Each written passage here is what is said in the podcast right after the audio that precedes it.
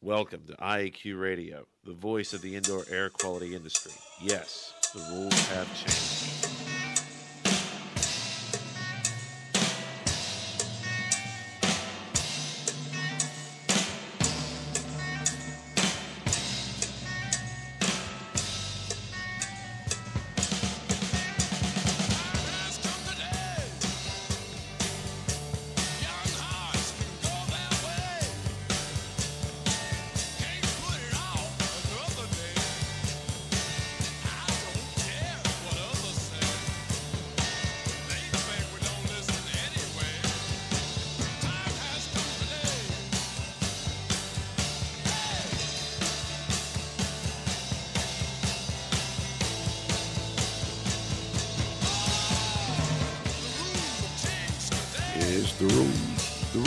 Changed. Good day wherever you're listening from, and welcome to Indoor Air Quality Radio, IAQ Radio for Friday, October 10th, 2008.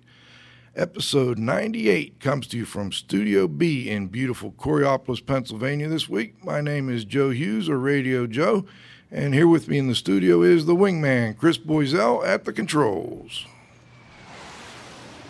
Good afternoon, Joe. Good day, Chris. Uh, the Z Man, my usual co host, is off in Seattle at some board meetings this week, so he won't be able to join us. But Carl Grimes has agreed to help out again this week, and we'll bring him in in just a moment. We also have our technical director, Dr. Dietrich Wow, with us this week, and uh, we're going to do a little different segment at halftime today, we'll call that. But let's start with uh, today's segments. We're going to have the Microban trivia question.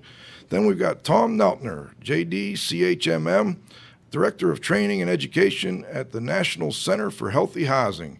We'll then go to our halftime segment. We'll bring in Glenn Fellman from IE Connections What's News. We'll bring our technical director, Dr. Dietrich Wow, in. We'll ask a few questions. Then we'll go back to the second half of the interview. And at the end of the show, we'll have what we call the roundup, where everyone will come back in and get a chance to ask questions. The Z Man and I have been uh, working on that IAQradio.com website, putting up a blog every week after the show. Check it out at IAQradio.com. Let's thank our sponsors before we start.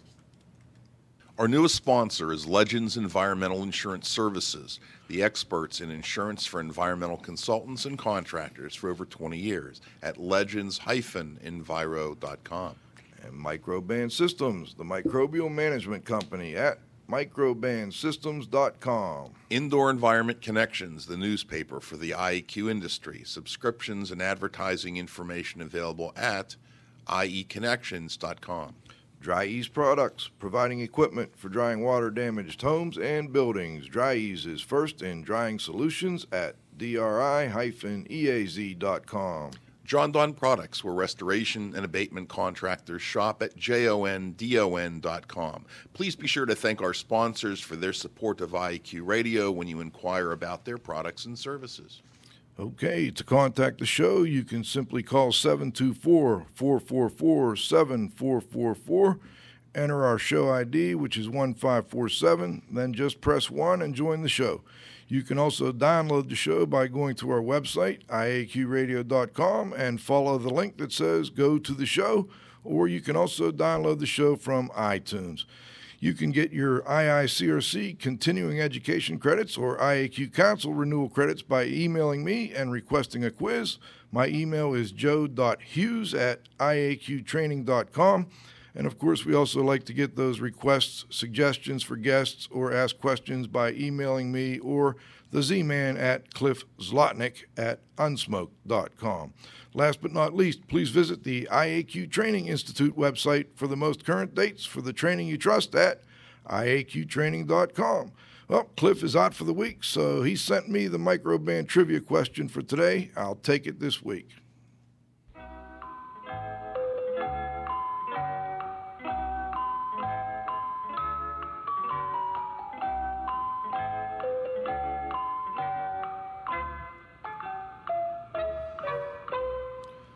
Okay, first we want to thank uh, Dan Reed of Intuitive Environmental for giving it a good shot on uh, the questions from show 86 and 87. 86 was not correct. 87, we're waiting for a uh, judgment from the trivia question host Cliff Zlotnick when he gets back in. So uh, keep on trying on show 86. That's the only one outstanding right now, and that's a tough one. And we'll get back with Dan on whether that was correct on number 87. This week's question Due to its sweet flavor, this substance was used by ancient Romans to enhance its finest foods and wines. Name the substance. All right. Let's move on now to, uh, we've got some introductory music for our first guest.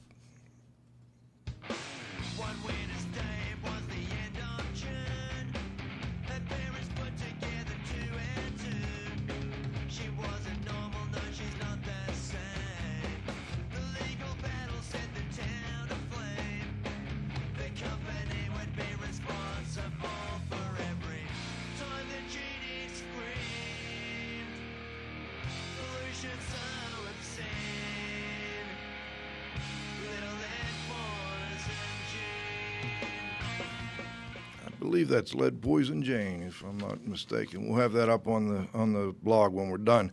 Tom Neltner is the director of training and education at the National Center for Healthy Housing in Columbia, Maryland. The National Center's mission is to develop and promote practical methods to protect children from environmental health hazards in their homes while preserving affordable housing. Mr. Neltner joined the center in 2005. His primary responsibility is managing the National Healthy Homes Training Center and Network. He also leads the organization's work on housing codes and integrated pest management. Before joining NCHH, Mr. Neltner was the executive director of Improving Kids Environment, a nonprofit advocacy group dedicated to children's environmental health issues. He started IKE in 1999 after six years with the Indiana Department of Environment as the Assistant Commissioner for the agency's Office of Pollution Prevention and Technical Assistance. Mr. Neltner is a chemical engineer and an attorney licensed to practice law in Washington, D.C. and in Indiana. He is a certified hazardous materials manager. Tom, welcome to the show. Oh, got to unmute you first. There you go. We got you, Tom. Thank you, Joe. Thank you, and thanks for joining us today on IAQ Radio. I um I've been reading over the website, trying to put some questions together, and and I just wanted to for the listeners give them a real quick overview of the National Center. The National Center for Healthy Housing, formerly the National Center for Lead Safe Housing, uh, was a, founded as a nonprofit in October of '92 to bring public health, housing, and environmental communities together to combat our nation's epidemic of childhood lead poisoning.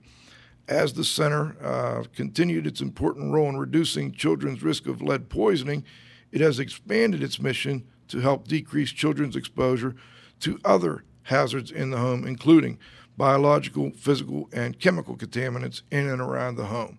Let's start out by asking how is the National Center for Healthy Housing funded, Tom? Well, the National Center for Healthy Housing is funded primarily from federal agencies. Um, we work with three agencies most closely, and that's the Environmental Protection Agency, U.S. Department of Housing and Urban Development, and the U.S. Centers for Disease Control. We also work with Department of Energy and Department of Agriculture. But those three agencies, EPA, HUD, and CDC, provide NCHH with a significant portion of its training, and then we work with states, uh, private foundations, and different organizations to bring in the balance. Why, why did um, the National Center go from focusing on lead based paint into all these other issues surrounding healthy housing? Well, there are a variety of pressures that uh, resulted in that change, and the first one is a realization that lead poisoning prevent lead poisoning was a symptom not just of deteriorated lead based paint, but of deteriorated housing. That if you didn't get after the water damage that caused the paint to deteriorate, that creates the dust that poisons the kids, you weren't going to get to any sustainable or systematic solutions. So we saw moving towards the overall structure as an important step to get to make progress on childhood lead poisoning. But we are also seeing the um, epidemic of asthma driving things and the clear connections that had with health problems in the home, damp indoor spaces, uh, pests, cockroaches, uh, pets, um, those kinds of exposures in the home were so clearly connected up with asthma that we knew we needed to make that step. And then the last one is that's what people were asking us to go to. We, as the National Center for Health, Lead Safe Housing, were the organization that was saying, you know, abatement, eliminating lead, is not a realistic solution to this time. What we need to do is learn how better to manage the lead based paint that's in place so it's not deteriorated. So we felt that as a research and training organization, we had a, a, a voice there that talks about a pragmatic middle ground. Okay, and is the focus solely on children's health, or are we looking at the health of all the building occupants? It's all the building occupants, but we always put a priority on children um, because unfortunately children are sometimes used as the indicators for problems. We see that on lead, but also because children, you know, it, the exposures are so much more significant. They're down there playing on the floor where the problems might be. They're more sensitive to the uh, to the hazards. But increasingly, we've exposed, we've expanded the focus to also look at the elderly, where slips, trips, and falls can be such a devastating um, problem, and we can try. We're trying to look for safety solutions to those. So it's gone beyond children, but children are still high on our list. Okay. I'd like to set up this next question and then bring Carl Grimes in to, to ask a follow up here. Uh, when I went through your website, there was a, a section basically that says what we do. And the first sentence kind of stuck out with me. It said the uh, National Center for Healthy Housing sponsors research on methods to reduce residential environmental hazards and to scientifically assess risks. And the mission statement is to create healthy and safe homes for children through practical and proven steps. And I think Carl may have a follow up with respect to how do you assess risk. Carl, is that accurate? Uh, yeah, it is. And I first have to say that the, the public health perspective is, is relatively new for me, Tom. Um, I took the I took the uh, Healthy Homes course in Kansas City last week, oh, good. and I found it interesting for a number of reasons. And uh, just prior to that, the American Industrial Hygiene Association came out with their new publication on mold, uh, the recognition, evaluation, and control of indoor mold, or colloquially known as the Green Book. And they are really pushing a shift on moisture and mold, at least, from the industrial hygiene regulatory compliance framework to the public health framework. So I have, I'm not sure I even have enough uh, knowledge about public health to be dangerous with it, but I'm certainly curious about it. And one of the questions that came up for me was uh, on the legal issues or uh, trying to compel someone to um, comply with what needs to be done uh, based on risk. Uh, can you talk a little br- briefly about how you do that from a public health perspective, where it's public health standards, public health guidance, but it's not like a regulation? Well, we don't do, we're not yet uh, with enough information to do a rigorous risk assessment like EPA does on these hazards. Um, what we are doing is supporting those kind of assessments when it comes to allergens and the like. What that sponsorship talked about mostly was that we don't do as much research as we help empower other people and help support their research efforts. Um, and there's always ways we can do better on that. But our general, and I'm, I have to apologize, I'm not familiar with the Green Book, but our general approach is when it comes to the enforcement system, is instead of an OSHA oriented approach, it's more of a housing code oriented approach, which focuses on sort of the root causes. It doesn't get into exposure assessments as much as it does saying fix the roof, leaky roof, uh, seal up the foundation. So our regulatory mode is sanitation codes that are around the states and housing codes that are out there as well. Does that answer your question? I've got actually we muted Carl for the back to keep the background up, but I think that that's a good start on the answer to what we're headed for here. What I'm I'm curious, how do you assess or how do you determine if something's been scientifically assessed from your public health perspective? Like an example would be the mold issue prior to 2000. You know, there was some information out there that mold could be a health hazard, but it wasn't quite, you know, and, and, still to this day, there's quite a bit of argument about how much of a health hazard. How do you do your risk assessment? Is it different from way the way a traditional industrial hygienist would? Well, our research, our director of research is Dr. David Jacobs, who is a certified industrial hygienist, and he uses those basic industrial hygiene approaches.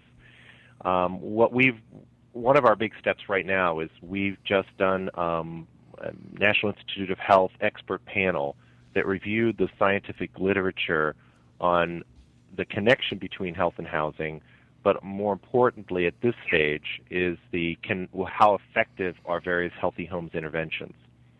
So what we try to do is look at the literature, look at the research, and try to give people recommendations, an assessment on those healthy homes interventions. A good example would be if a child's got asthma, many programs have been suggesting simply encasing the um, the pillows and the mattress in a uh, one of these allergen-free covers. And the literature and the research is pretty clear that that won't work. While it may be a reassuring step, it doesn't actually fix the problem unless it's part of a broader re- uh, cleanup in the rooms. So what we're pushing for in our scientific assessment of the risks is the research says you need to deal with the cleaning of the carpets. You need to do uh, you need to clean up the mold that may be there. You need to stop the mold of the water sources, as well as working on the mattress. That's our approach. What we mean by the scientific assessment of the risks and the scientific interventions. Okay, let's bring Carl back now. I had to mute you, Carl. We're getting a little background noise from your location. I wanted to give you a chance to, you know, Tom asked if he answered your question. I want to make sure we got that. Um, yeah, you pretty much did. I think one of the things that uh, consultants like myself and Joe and and other contractors often deal with is what's the basis for uh, for action, and the legal in the legal arena right now is pretty much solely regulatory compliant, uh, uh, uh, compliance.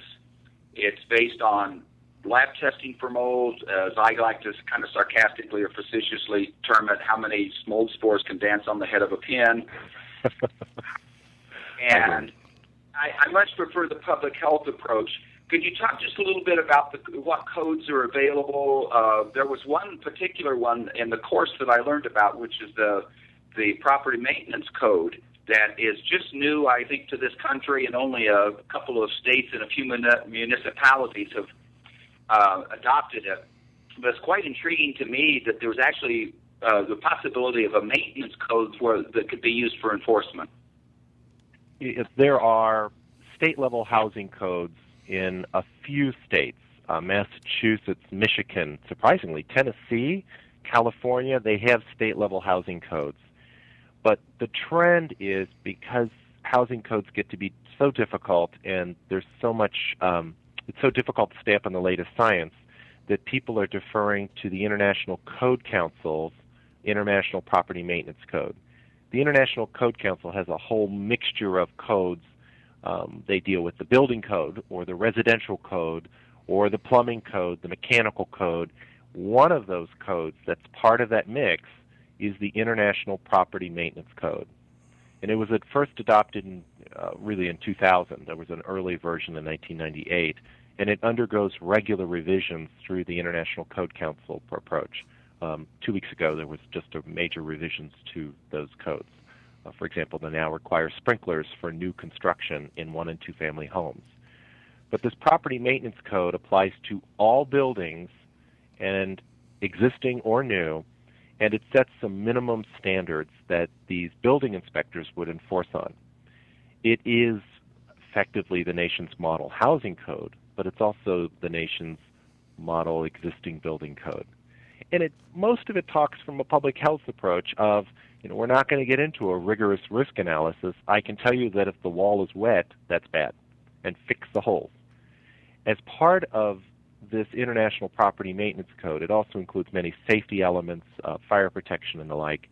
It's uh, two states have adopted it statewide, and that's Virginia and uh, New York.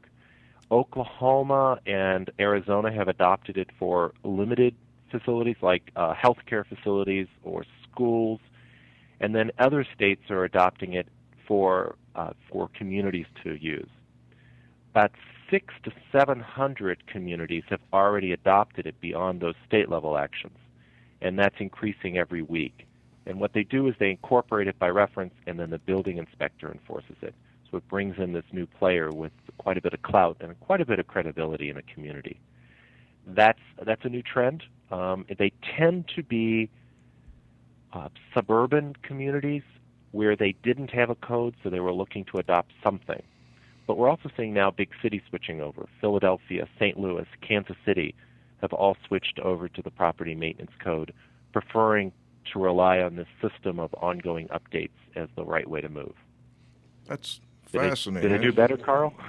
We've got him muted again. We had a little background okay. noise, but uh, that sounded that that's fascinating. That's the first we've really had discussion, in-depth discussion of that issue on the show, and uh, maybe we'll get into more detail later on that during the halftime of the roundup. But before we go to that, I wanted to talk to you just a little bit about some of the ongoing research projects. I went on the website and found that you had the um, DOE, Department of Energy. And I don't want to get the acronym police on my back here.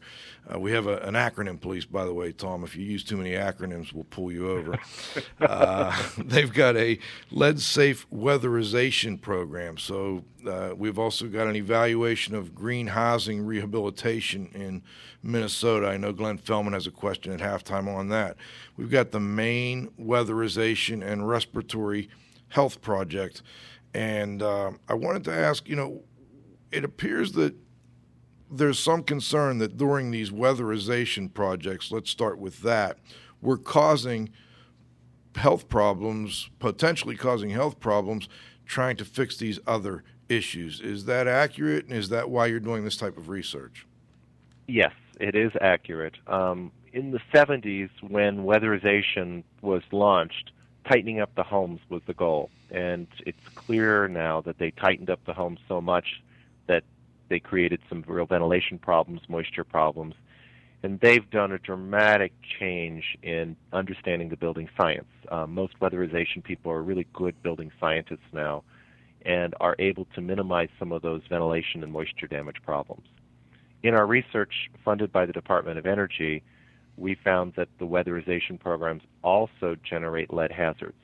Despite the training that they had received and despite the policies that had been adopted, they were either not using them, which was the case in some, or even when they used them, they weren't using them properly and creating lead hazards.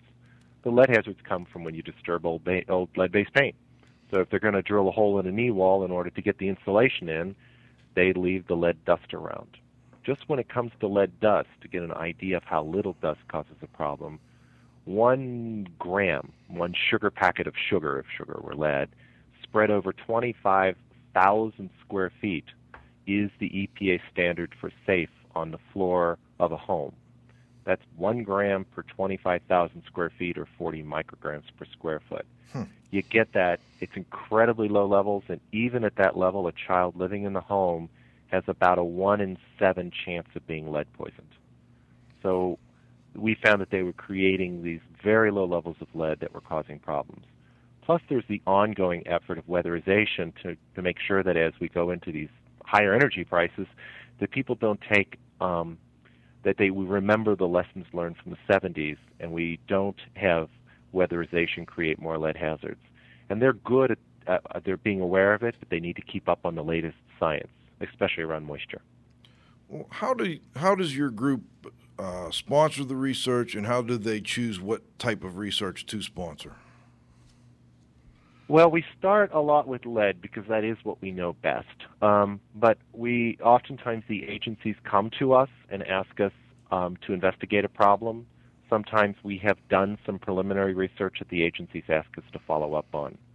But more significantly is HUD, the U.S. Housing, Department of Housing and Urban Development, has a Healthy Homes grant program where they fund technical studies on healthy homes and on lead. They offer um, up to $10 million a year, and we propose projects, work with partners, and uh, try to do the research in that area.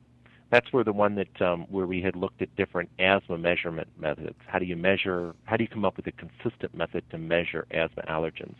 was one part of that. Another one is coordinating um, NHANES, which is a public health uh, a health assessment program with American Housing Survey numbers, where they survey um, the condition of housing across the country. So the projects are generally funded through HUD. as part of its Healthy Homes research program. Okay, we we have not focused as much on lead paint as I guess I would like in, in 98 shows now. So what I'd like to do is is focus on that for just a minute. That'll take us up to about halftime. Then we'll bring Carl, Glenn, and Dieter in to see if they have any follow-ups. Um, I think, and I'm not sure, but you can you can let me know. Is the are the studies you've been doing part of the reason EPA has finally passed legislation requiring anyone doing remodeling and target housing to have what they call lead safe work practices training?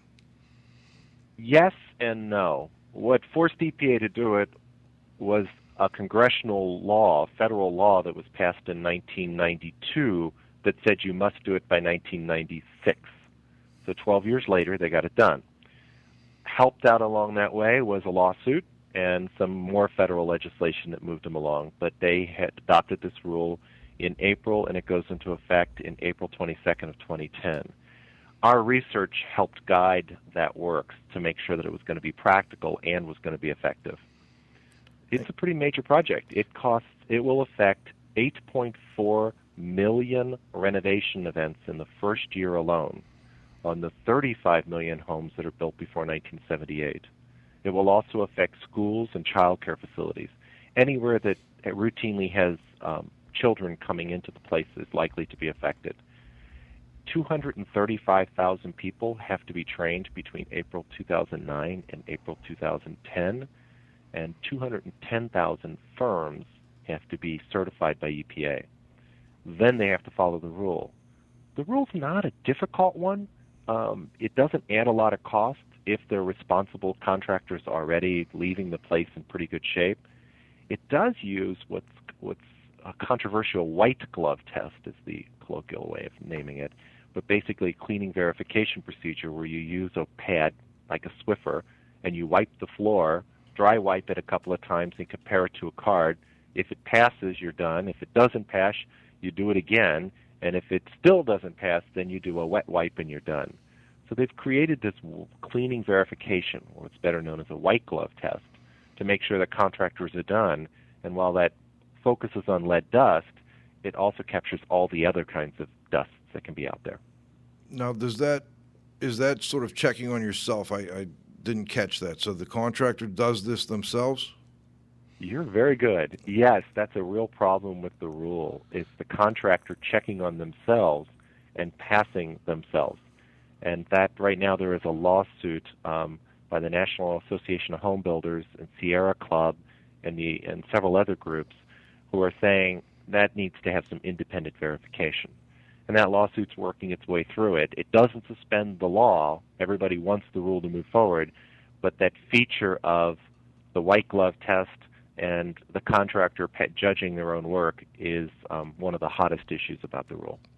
That's a very important discussion for our. We have a lot of contractors who listen to the show and consultants and and then general you know general public, but.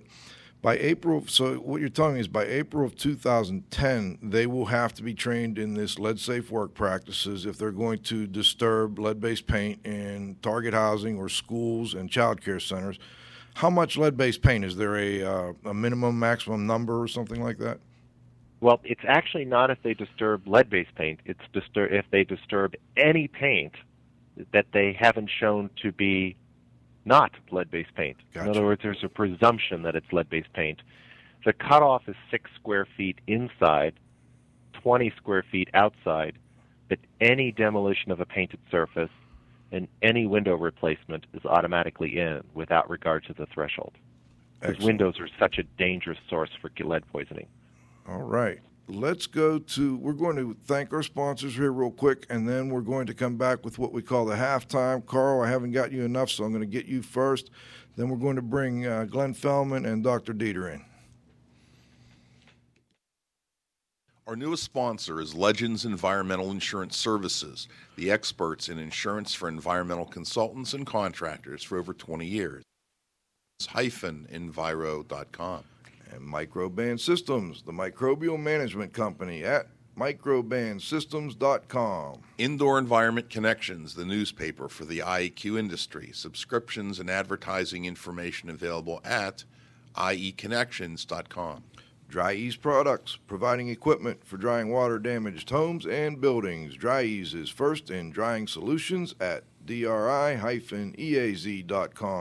Jon-Don Products, where restoration and abatement contractors shop at jondon.com. Please be sure to thank our sponsors for their support of IEQ Radio when you inquire about their products and services. All right, it's halftime. Chris? All right. We don't have a whistle here, but we're going with the siren, and also that's a warning for those of you coming on. The acronym police are, are they've got a, a check stop set up here, so no acronyms, please. Let's go back to Carl Grimes real quick for the qu- first question at halftime. Yeah, the Tom, I would like to follow up on that question that Joe just asked you about uh, contractors uh, checking their own work and so forth. We have a uh, that's that's a very hot topic in um, outside of public health and your arena into the indoor environmental um, consultants and contractors, remediators, and so forth. Uh, to prevent that conflict of interest, is there any is there any uh, uh, movement to resolve that, such as requiring that a consultant, an independent party come in and check. It might even be another remediator, but it would be someone independent from the contractor that's on the job. And if it's it, to include consultants and not just the the contractors, is training being set up for that? Yeah, good question, Carl. Um, this is the HUD, the U.S. Department of Housing and Urban Development. They have a lead safe housing rule that's been around since 1999 that rule requires an independent person, somebody who did not do the work, to step in and do what's called a dust clearance. You wipe the floor with a dust wipe, you put it in a tube and send it to a lab for testing. And there's a certification program that EPA has established for that person. It's a half day course and a test that you have to pass and to be certified. Those that independence is what HUD expects and it's worked well for HUD it's something EPA rejected partly out of costs.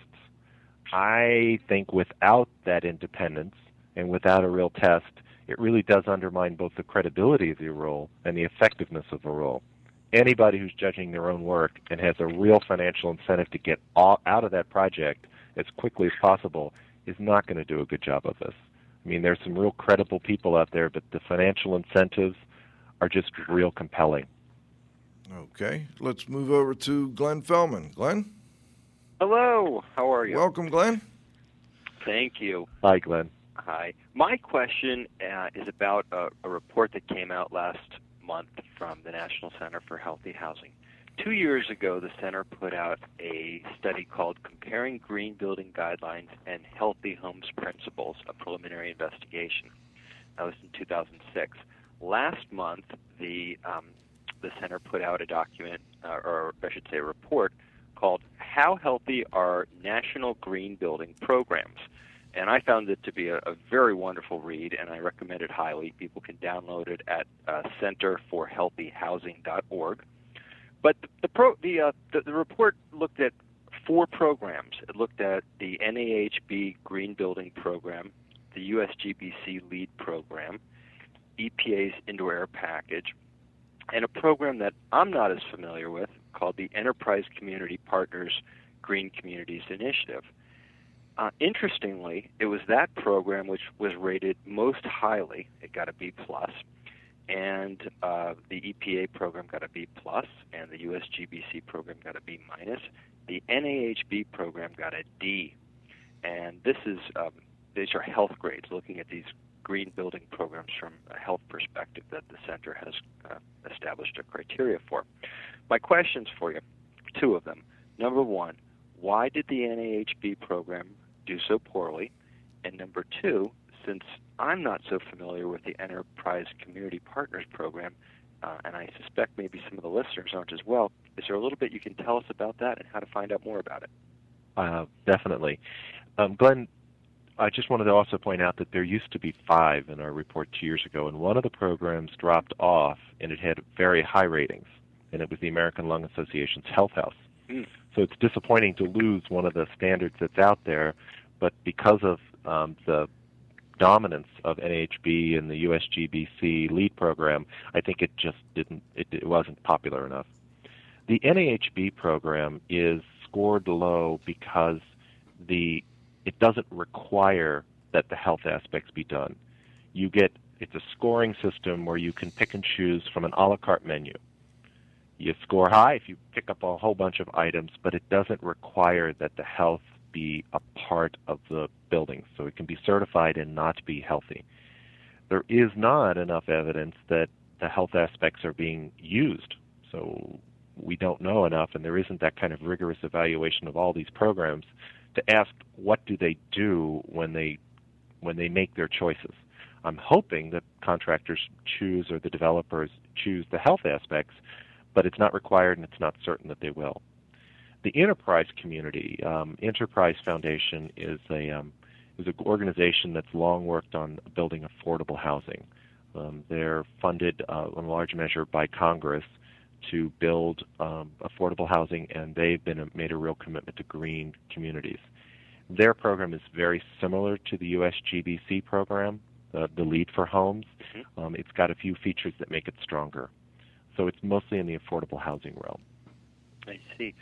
Well, it was a great read, and I highly recommend it, especially for, for listeners of the show who are trying to understand uh, how these green building programs affect indoor air quality. I think a lot of, of a lot of the people who listen to the show and my peers, when we think of green buildings, the first thing we think of is the the health of the occupants, whereas these green building programs are really thinking about the health of the of the overall environment of our world and our Earth. And so um, there's a possibility to lose the indoor air quality focus. I know within the new U.S. GBC rating uh, system for 2008 uh, a building can get a, a, high level of certification but have a relatively low level of, of, of, indoor air quality guidelines and criteria that it's met.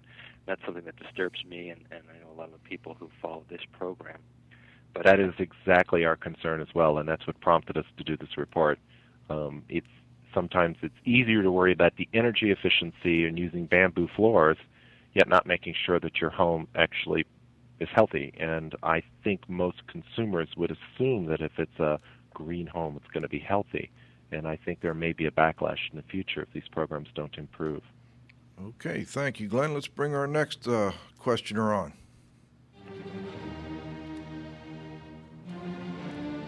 Good afternoon, Dieter. Do we have? Our, Good uh, afternoon. I hear my good old friend Beethoven playing in the background. I like that. Any questions like or comments that. for Tom Dieter? Uh, yeah, and I have I have one question. I I started writing it down. Center, um, uh, Glenn mentioned that Center for Healthy, and that's where I stopped. dot org. That article he mentioned, I would like to read that one, and later on maybe he can repeat uh, uh, that link that, that that people can get to it. Like I said, I got to Center for Healthy, and I a question mark. Okay. Anyway, Look, maybe Tom knows. I, I, can give you the shortcut on that, and that's www nchh.org, National N- Center for Healthy Housing. NC NCHH dot org. Dot org. Oh, terrific! And that'll reroute you to the one. Uh, that, that, that will be fine, and I'm, I'm sure that other people, uh, you know, like that shortcut too. That is great. I heard my favorite word again, and I still don't have an answer, and it's a huge question mark for me in my thinking, and that is asthma. Do we get asthma from indoor air quality? I don't know. I didn't know what asthma was until I was about 25 years old and I lived in the United States. I grew up during and after the Second World War in Germany in a place where we lived with glass and wood and stone. There was no plastic, no nothing. Uh, certainly none of the houses were insulated any which way. Um, we didn't have water, we didn't have electricity, we did, you know, uh, and I remember the first time when I was a kid, I saw plastic. It was called Bakelite, and I didn't know what the heck it was. Anyway, we have asthma problems in this country, which is just unbelievable. And I am kind of surprised that really nobody has an answer. Is it the environment? Of course it's the environment, but what factor of the environment? Why didn't we have, uh, from that village where I grew up, I moved into a big city, and we were in classes with 40 and 50 people in the class during that time. Nobody had asthma. We didn't know what asthma was.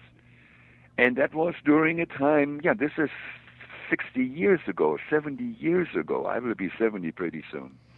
So I, I, I would like to know whether perhaps the indoor environment is producing asthma. Is that part of it? I don't know. As far as lead is concerned, I think there will be an end inside.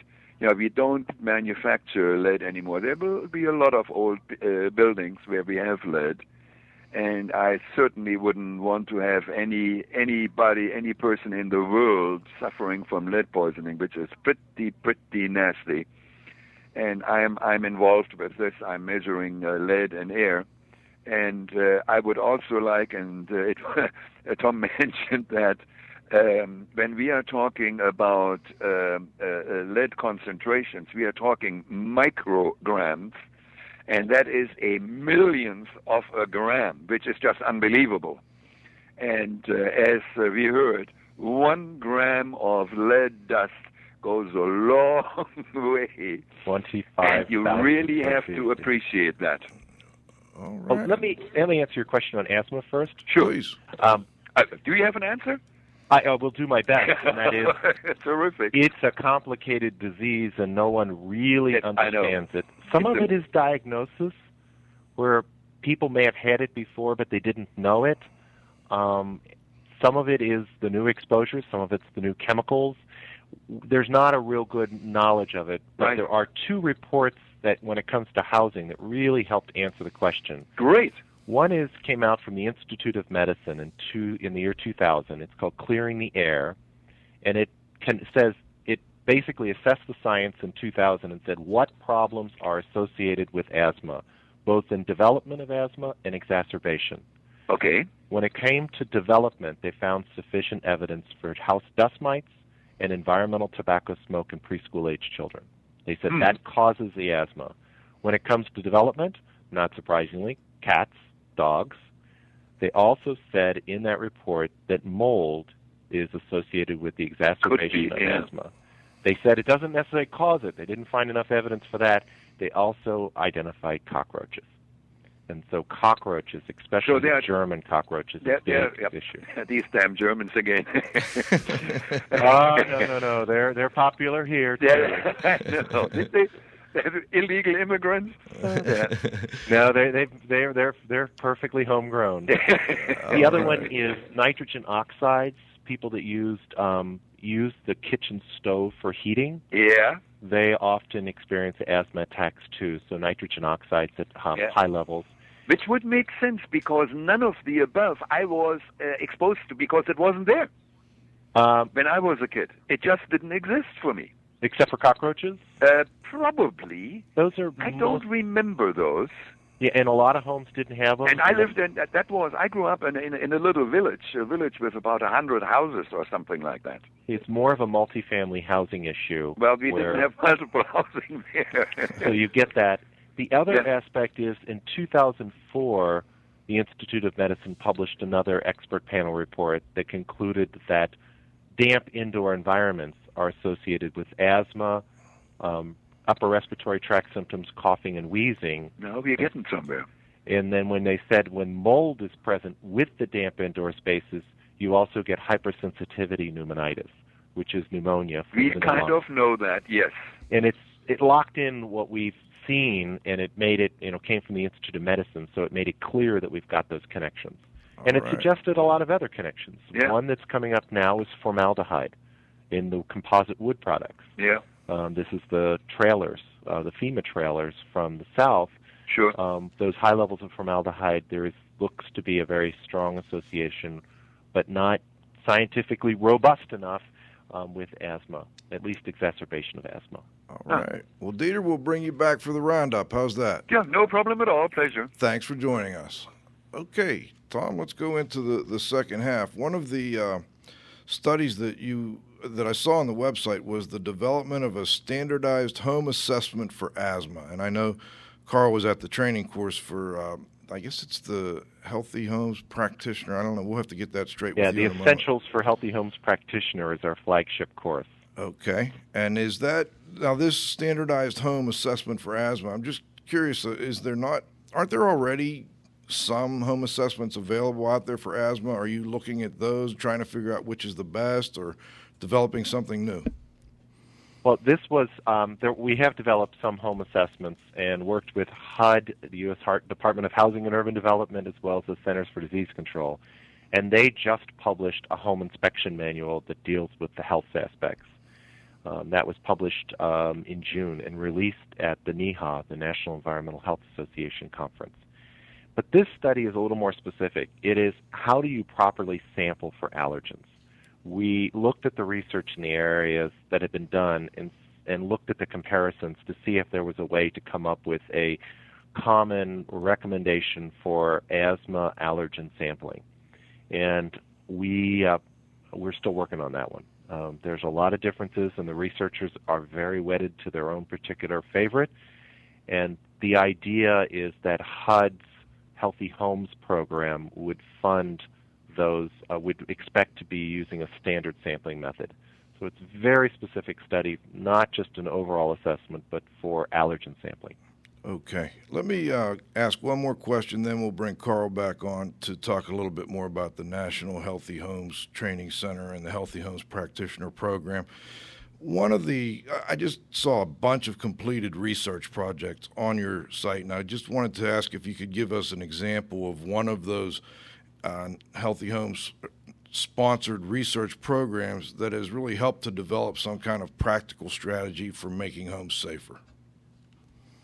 Well, the best one I would think would be this um, Boston One Touch, where we did some research, and it's a very applied research, where we looked at people in Boston and how the services were being delivered.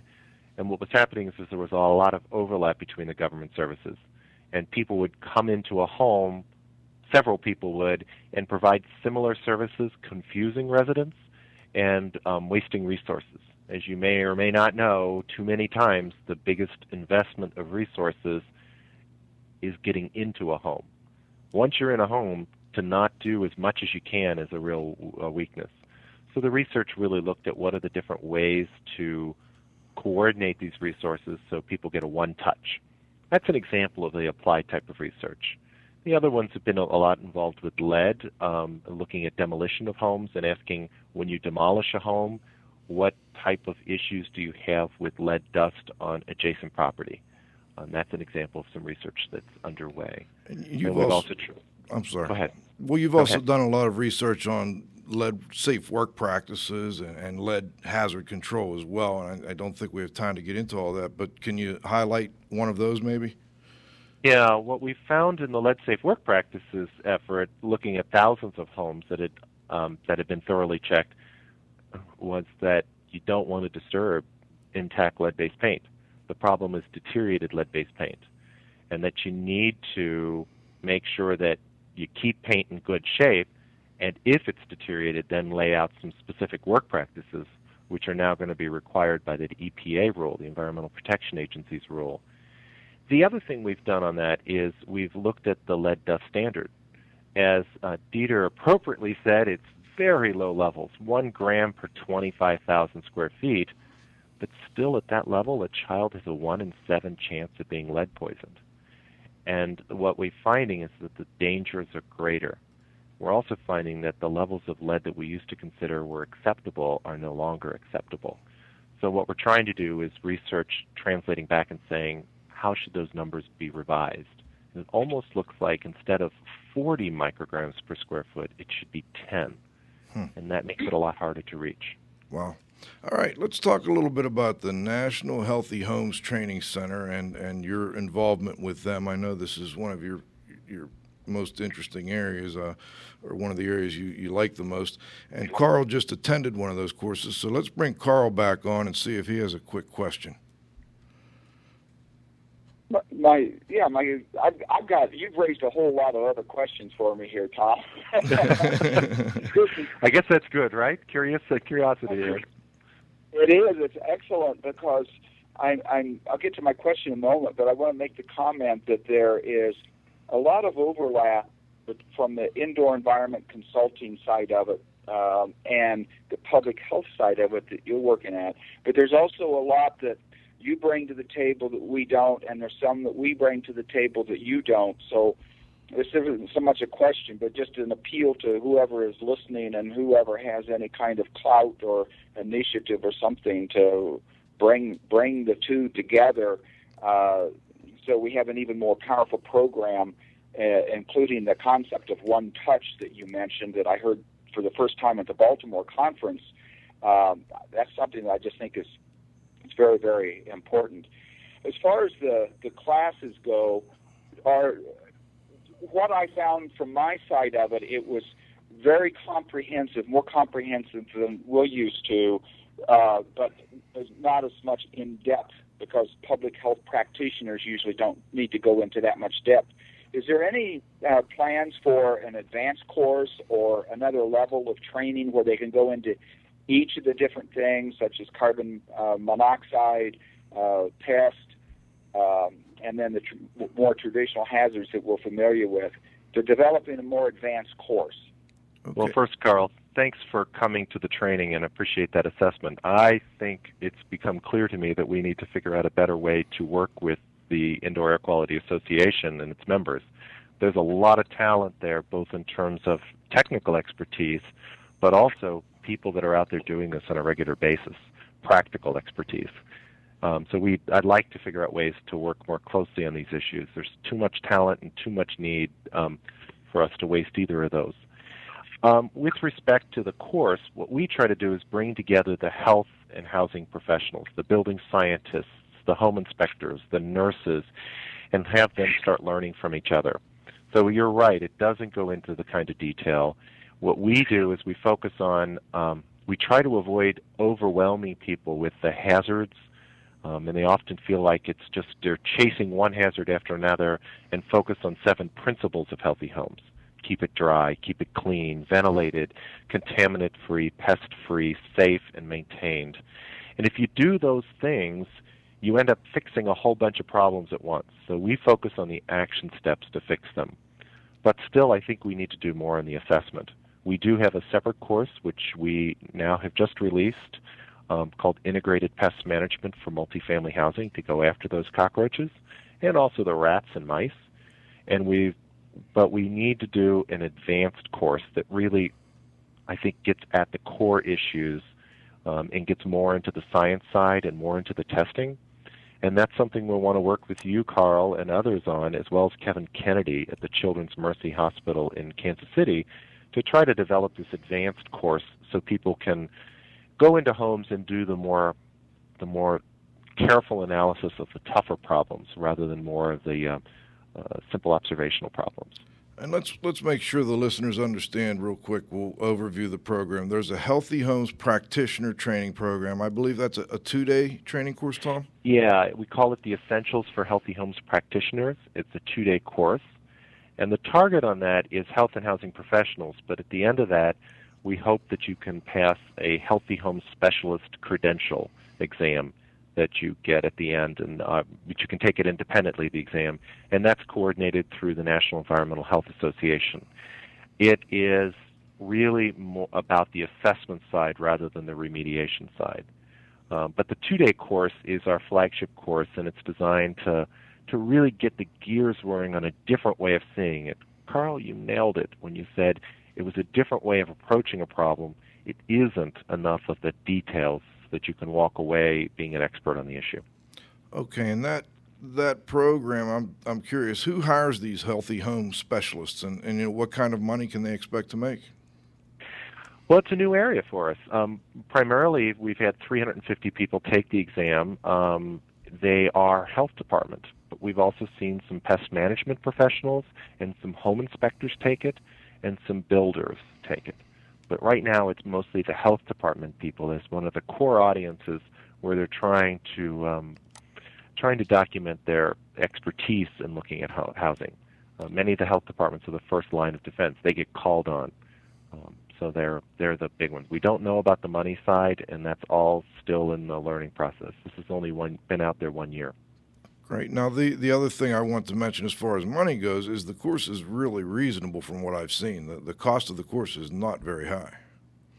Yeah, many places offer it for free. Some places typically charge fifty dollars because they're serving serving food.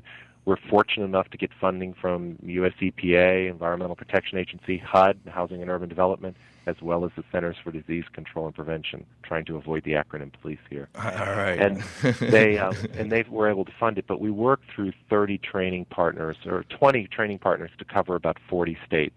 They're mostly um, university based, but sometimes health departments around the country. And some of them are extension offices um, where they bring together an ability to reach in rural areas that are so important when it comes to housing. Um, we've had some real good luck. I know the uh, indoor air quality folks, um, I think, worked well in Georgia. We had some really active involvement in the Georgia the Georgia contingent, and frankly, they added a lot of value to the course because we try to write the course and do the course so it's engaging for people. A lot more exercises than lectures. All right. We're going to go to what we call a roundup here, Tom, so hang in there with me for one second, if you would.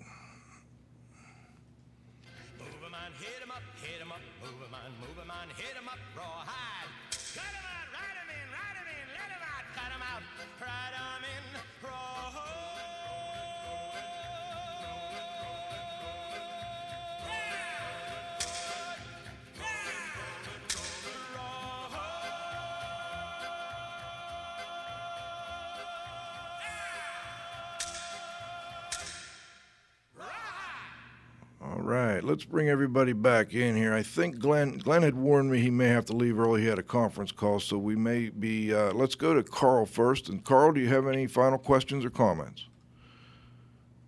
Uh, I have one. Um, I've, I've become aware of the national asthma guidelines put out by the, uh, I think it's the uh, Heart, Lung, and Blood Institute, and there's, uh, I know there's some efforts to do some develop some standardized assessments uh, on the basis of the asthma guidelines. How is that similar or different than what you're doing as your training? I realize that the uh, that you're more broad based than just asthma, but is there any coordination between that uh, that effort and what uh, your organization is doing?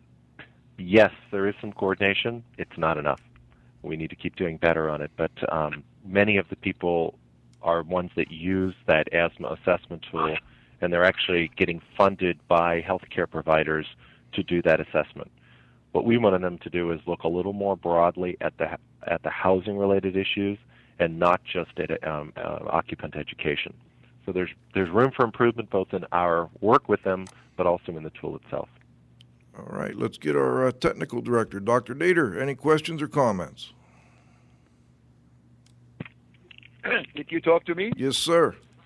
Well, I, uh, yeah, being the old uh, university, retired university professor, I'm I'm all uh, for education. There's no doubt about it. I'm glad to hear that we're starting to get a handle on it, and, and we are not perfect, and but we're on the right track. And uh, can that be improved? Uh, should there be other topics included later on? Most likely. I have no problem with that. You got to start somewhere. Like the old Chinese word, yeah, a long trip starts with the first step, and I think that's wonderful. And um, I'm, I'm, I'm glad to see that it is in good hands of people who are interested and interesting, and uh, who can push uh, that to such a level that people are coming, they're learning something, and um, are satisfied with the uh, education, the training they are getting. All right. Well, thank you, Dieter. We appreciate your comments. I have one more subject that I was asked to bring up by a listener. I want to make sure that we get this in before we go, Tom. It, apparently, there's a health homes certification program. Is that a new program, and what is that going to be all about? Well, we have the Healthy Home Specialist certification or credential offered by the National Environmental Home Health Assessment, or I'm sorry, uh, Association, NEHA. Um, but there's also was the American Lung Association had a health house certification on the home. that's that fifth program in the green building that ends up uh, dropping. So it's really fallen by the wayside um, simply because there's so many other programs out there. Well, let me So ask another. health- Oh, go ahead. Go ahead.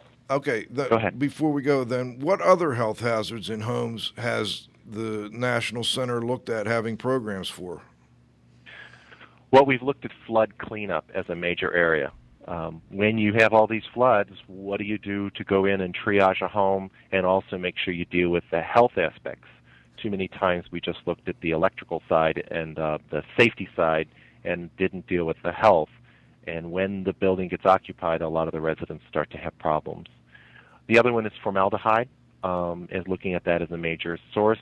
That with a relatively easy solution, if we could get the California rules adopted nationally. And then the next one is pest control. That there's a lot to do on pest control. The science is out there to help us. And as part of that, we do have one challenge, and that's called bed bugs. Bed bugs are making a resurgence, so we're struggling with that particular aspect. All right. Can I can I keep for about two more, maybe three more minutes, Tom? You got it. Great. We've got to go thank our sponsors. I want to come back and ask you another quick question and let people know who our guest is next week.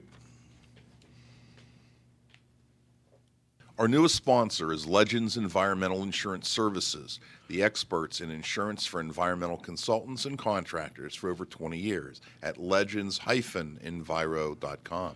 And Microban Systems, the microbial management company at microbansystems.com. Indoor Environment Connections, the newspaper for the IEQ industry. Subscriptions and advertising information available at ieconnections.com.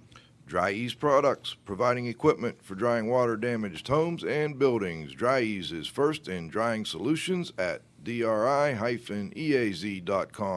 Jon-Don Products, where restoration and abatement contractors shop at jondon.com. Please be sure to thank our sponsors for their support of IEQ Radio when you inquire about their products and services. Okay, we're, we're back here with Tom Neltner of the uh, National Center for Healthy Housing, and I've got two final questions, and they're pretty general ones. The first one is Is there anything that we've missed or that uh, you would like to add? I think you've hit the realm of um, into healthy homes as we see it now, but it's an evolving area, and we'd like input and guidance on it.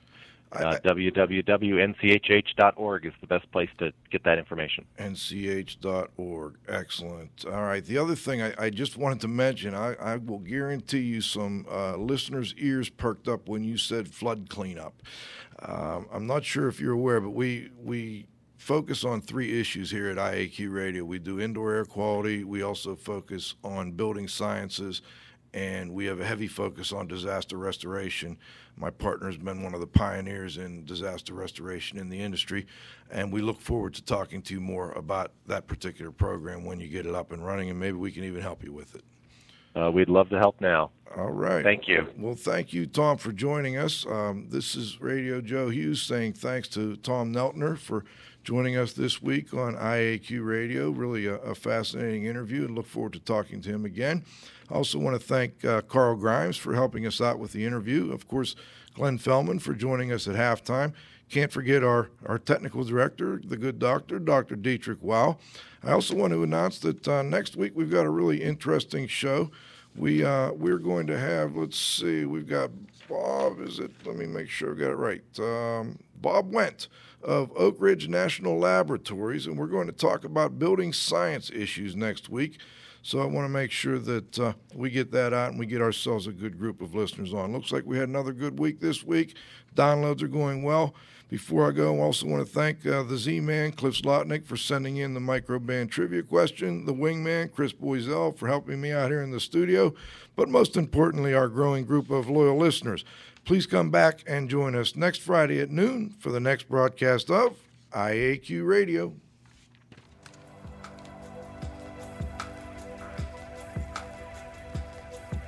This has been another IAQ radio production.